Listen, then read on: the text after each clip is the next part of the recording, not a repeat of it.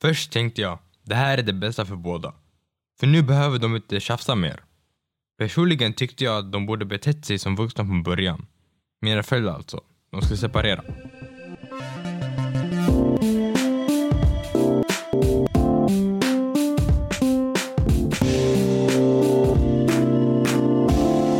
Unga berättar-podden. Du lyssnar på Unga berättar-podden. Detta avsnitt kommer handla om förväntningar på oss killar och våra egna drömmar. Vi ungdomar som medverkar är alla sommarjobbare som på uppdrag av Rinkeby-Kista stadsdelsförvaltning ska göra ett poddavsnitt. Jag heter Akram och kommer vara er programledare.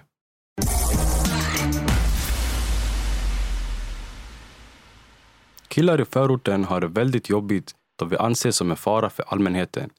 I detta avsnitt ska vi dela med oss om våra tankar och se saker från vårt perspektiv. Ni kommer få höra om två killars tankar om grupptryck samt ett samtal jag håller med tre andra ungdomar om hur vuxna missbrukat vårt förtroende genom att vända oss ryggen när vi behövt hjälp och får oss känna oss utanför. Ni kommer även höra en personlig berättelse av Brandon som handlar om föräldrars beteende efter de har skilt sig. Samt kommer ni få höra om vad ungdomar i Rinkeby tycker om samhällets förväntningar på killar.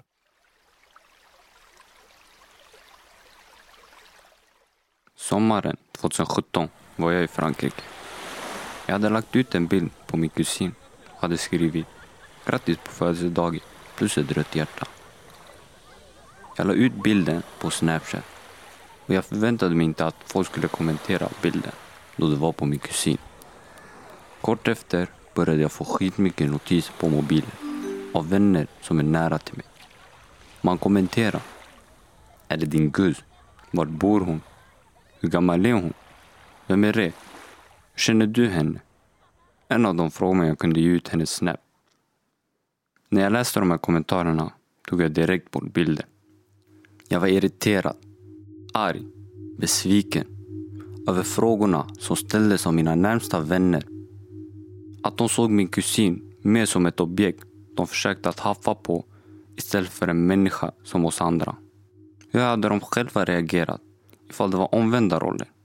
Ifall jag sa något om deras kusin eller syster. Det här var inte vänner jag hade känt någon månad. Det var barndomsvänner. Jag hade gått med dem samma skola, växt upp i samma förort. De var mer än vänner. De var som en familj för mig. Jag började förstå att sociala medier är inte något för mig. Utan för folk som är nyfikna på hur andras liv är jämfört med deras egna. Folk är så falska mot varandra och speciellt sig själva. Allt det här fick mig att inse hur skeva våra liv på internet är. För att inte tala om de som låtsas vara något de inte är för fame. Jag kallar dem två karaktärer. Du vet, de påstår att de är Östermalm, värsta restaurangen, dyraste. Men sen så åker de hem till Jordbro och hittar en tom kylskåp. Det hela började kännas som en sjukdom som drabbade oss alla. De två karaktärerna jag fått var en kriminell för hur min klädstil var och vart jag var uppväxt från. Folk såg mig som en luffare. Att jag inte skulle lyckas med skolan. Att jag skulle hamna i gatan som alla andra kriminella. Men jag var rena motsatsen. De såg mig som en viss karaktär för hur min bakgrund såg ut och inte för mina handlingar. Min riktiga karaktär var en falsk karaktär för dem.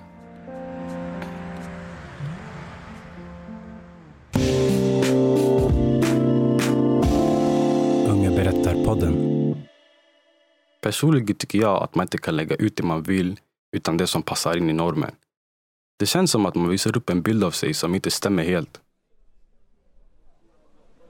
Nu tycker jag det är dags att höra lite om vad andra killar i Rinkeby tycker och tänker om samhällets förväntningar på oss. Vilka förväntningar finns det på dig som kille? Eh, förväntningar, det, det är så många förväntningar. En av dem som eh, jag ser ofta det är att man ska vara lång. Som en kille, det finns att du ska vara lång, att du ska tjäna pengar, att du ska, att du ska leva lyxigt. Att ta hand om min morsa, min syster, ta hand om familjen. Att vara bra kille och sen bara ta hand om samhället generellt. Varför tror du att det är så? Eh, Det är så vårt samhälle är byggt. Det är ju meningen att, så här, att killarna ska inte vara människor som ska öppna, sina, öppna upp sig själva. Istället ska de in allting att ta in det och gå vidare för de är ju män. Det har varit en norm sedan tidernas begynnelse tror jag. Det har varit så i flera år, eller flera hundra år och det är mer kultur och så och hur självaste samhället är byggt på. Och det där. Lyckas du leva upp till dessa förväntningar? Jag lyckas leva upp till vissa, men man lyckas inte upp till den bästa. Förstår du? Det är vissa man klarar, vissa man klarar inte självklart.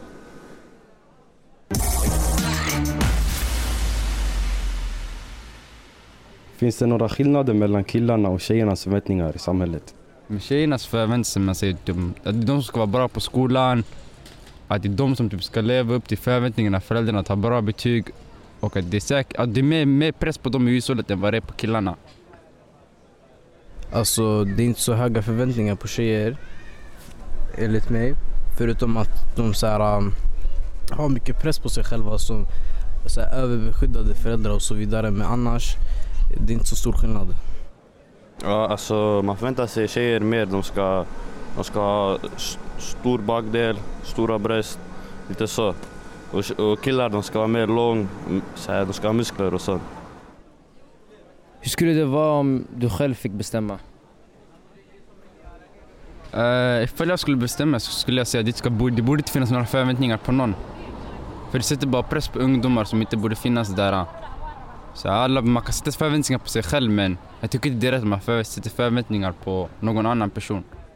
Eh, om jag fick själv bestämma, jag skulle, det skulle ha varit att alla, alla är bra på sitt sätt.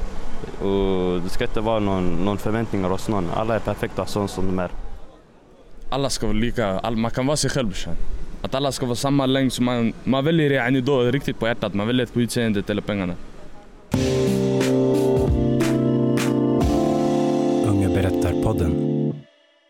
Har du någonsin känt att dina vänner förväntar sig något av dig som du själv inte vill? Då ska vi lyssna på några tankar kring det med hjälp av två unga män som delar med sig av vad de tycker.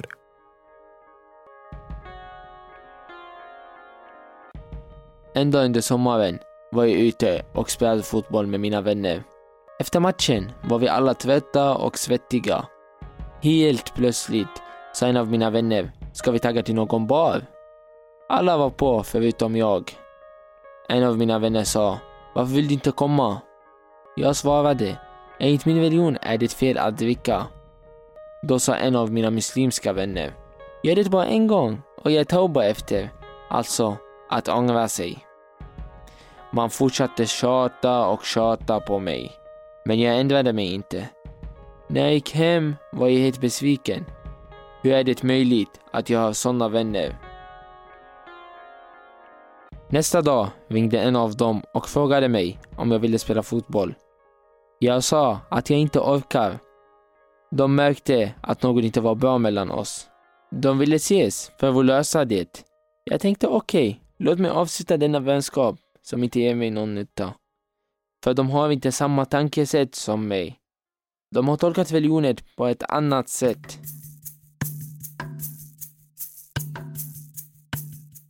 Jag tror att detta är vanligt hos unga med liknande bakgrund som jag. Därför har jag bjudit in Zubair, 18 år, för att berätta om hans erfarenheter av att vara en ung muslimsk kille från Rinkeby. Berätta Zubair om din bakgrund. När jag var sju så flyttade jag och två av mina syskon till Egypten för att lära oss mer om religionen. Mina föräldrar var jättereligiösa. De ville att jag skulle få den bästa utbildningen. Men samtidigt så skulle jag lära mig ett nytt språk. Jag kände ingen där, men sakta men säkert började jag lära mig språket. På det här sättet började jag att bygga kontakter. Jag kände mig inte ensam längre. Hur är det idag? Jag är säker på vem jag är. Eftersom att jag har lärt mig arabiskan så kan jag nu eh, förstå Koranen lite bättre och ändå eh, förstå handlingen när jag läser. Eh, vilket jag är tacksam över idag. Men har du haft problem med dina vänner angående religionen här i Sverige? Jo, jag kommer ihåg en gång där jag och mina vänner vi spelade fotboll. Det var dags för bönen. Sen vissa valde att gå och be och vissa valde att stanna. Jag kommer ihåg det var första gången där jag, jag kände att eh, gruppen var lite uppdelad. Det kändes som att jag var tvungen att välja mellan mina vänner och min religion.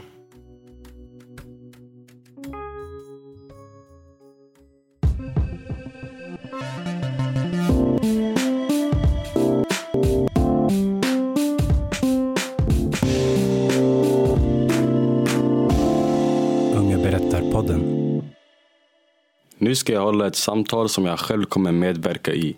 Diskussionen handlar om hur vuxna missbrukat vårt förtroende och vår tillit.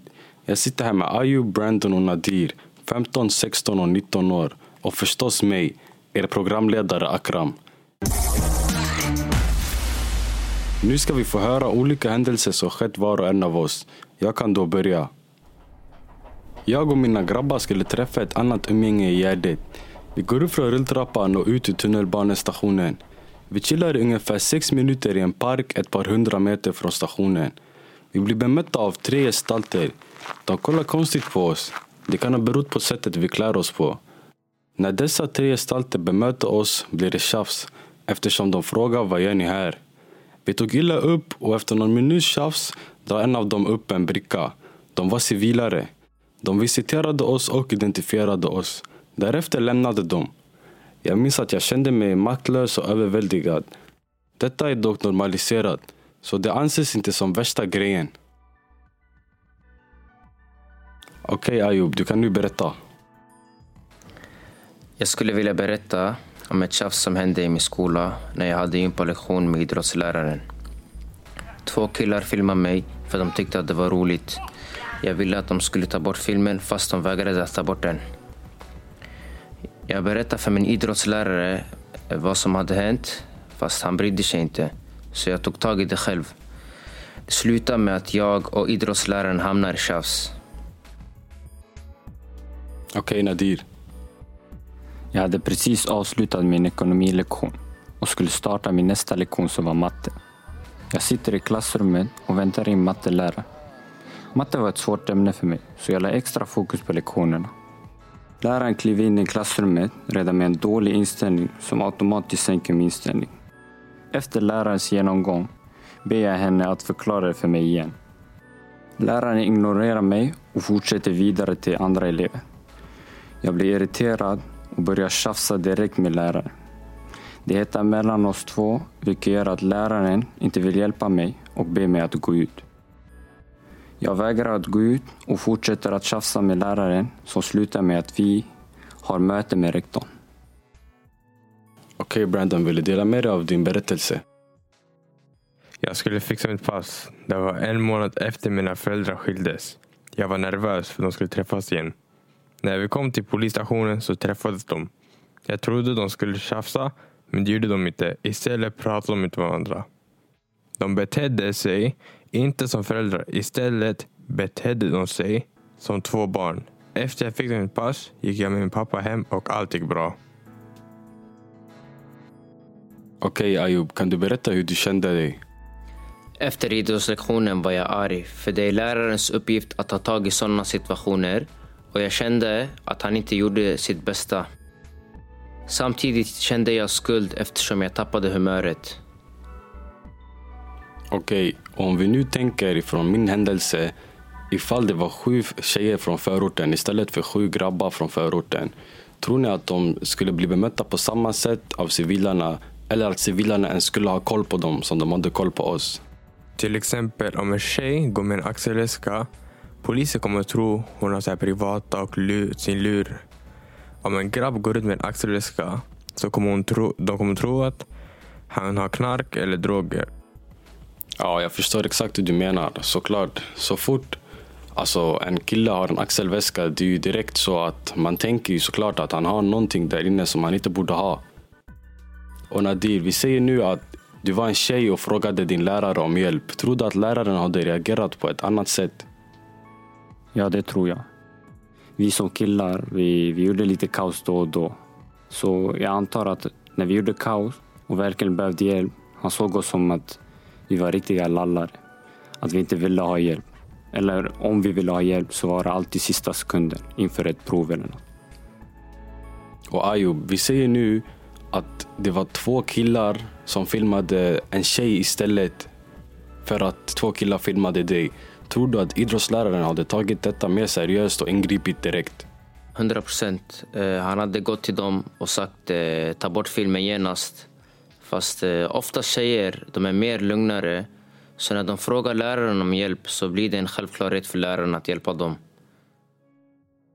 Och såklart är vi bara positiva här. Vi är inte här för att basha tjejer eller säga att tjejer lever ett mycket lyxigare liv än vad vi gör. Tjejer har ju såklart egna svårigheter att handskas med i samhället. Det enda vi gör är att ventilera och prata om hur vi själva känner.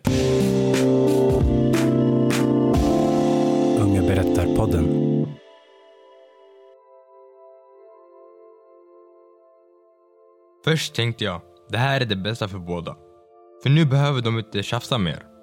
Personligen tyckte jag att de borde betett sig som vuxna från början. Mina föräldrar alltså. De skulle separera. Min mamma valde att hitta en ny bostad i Kista för hon ville bo nära mig så jag kunde hälsa på henne.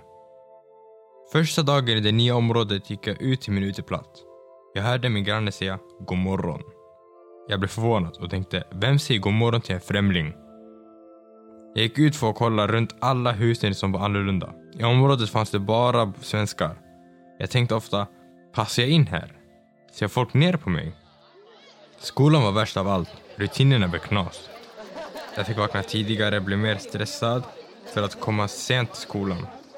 Efter ett tag började jag vänja mig, men fortfarande kom jag sent till skolan. Relationen med vännerna i Husby blev sämre, för jag bodde inte nära dem. Förr man kunde tagga ut och de sköna vandringarna mitt i natten med vännerna. Nu det går inte, för det är inte samma känsla att gå ut i natten. Antingen är man sen, eller tidigt till platsen man ska mötas. Samma sak när man ringer mig. Det tar tid tills jag kommer. Det här var en stor förändring för mig. Större än vad jag någonsin upplevt tidigare. Mina föräldrar hade ingen aning hur det kändes. De hade fullt upp med sina nya liv. Idag kan jag förstå och förlåta dem. Det viktigaste är att de mår bra.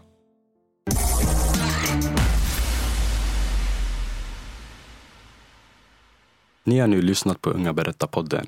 Och det har varit väldigt intressant eftersom jag fått höra massa berättelser om bland annat hur sociala medier påverkar unga killar och om hur flyttning påverkar dig och ditt välmående.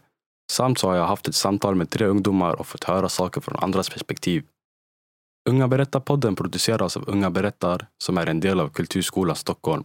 Kolla in våra sociala medier för info om nästa avsnitt.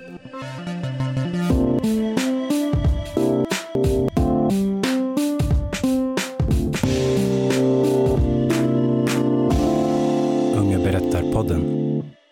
Det här avsnittet producerades av feriearbetare i samband med firandet av Rinkeby 50 år.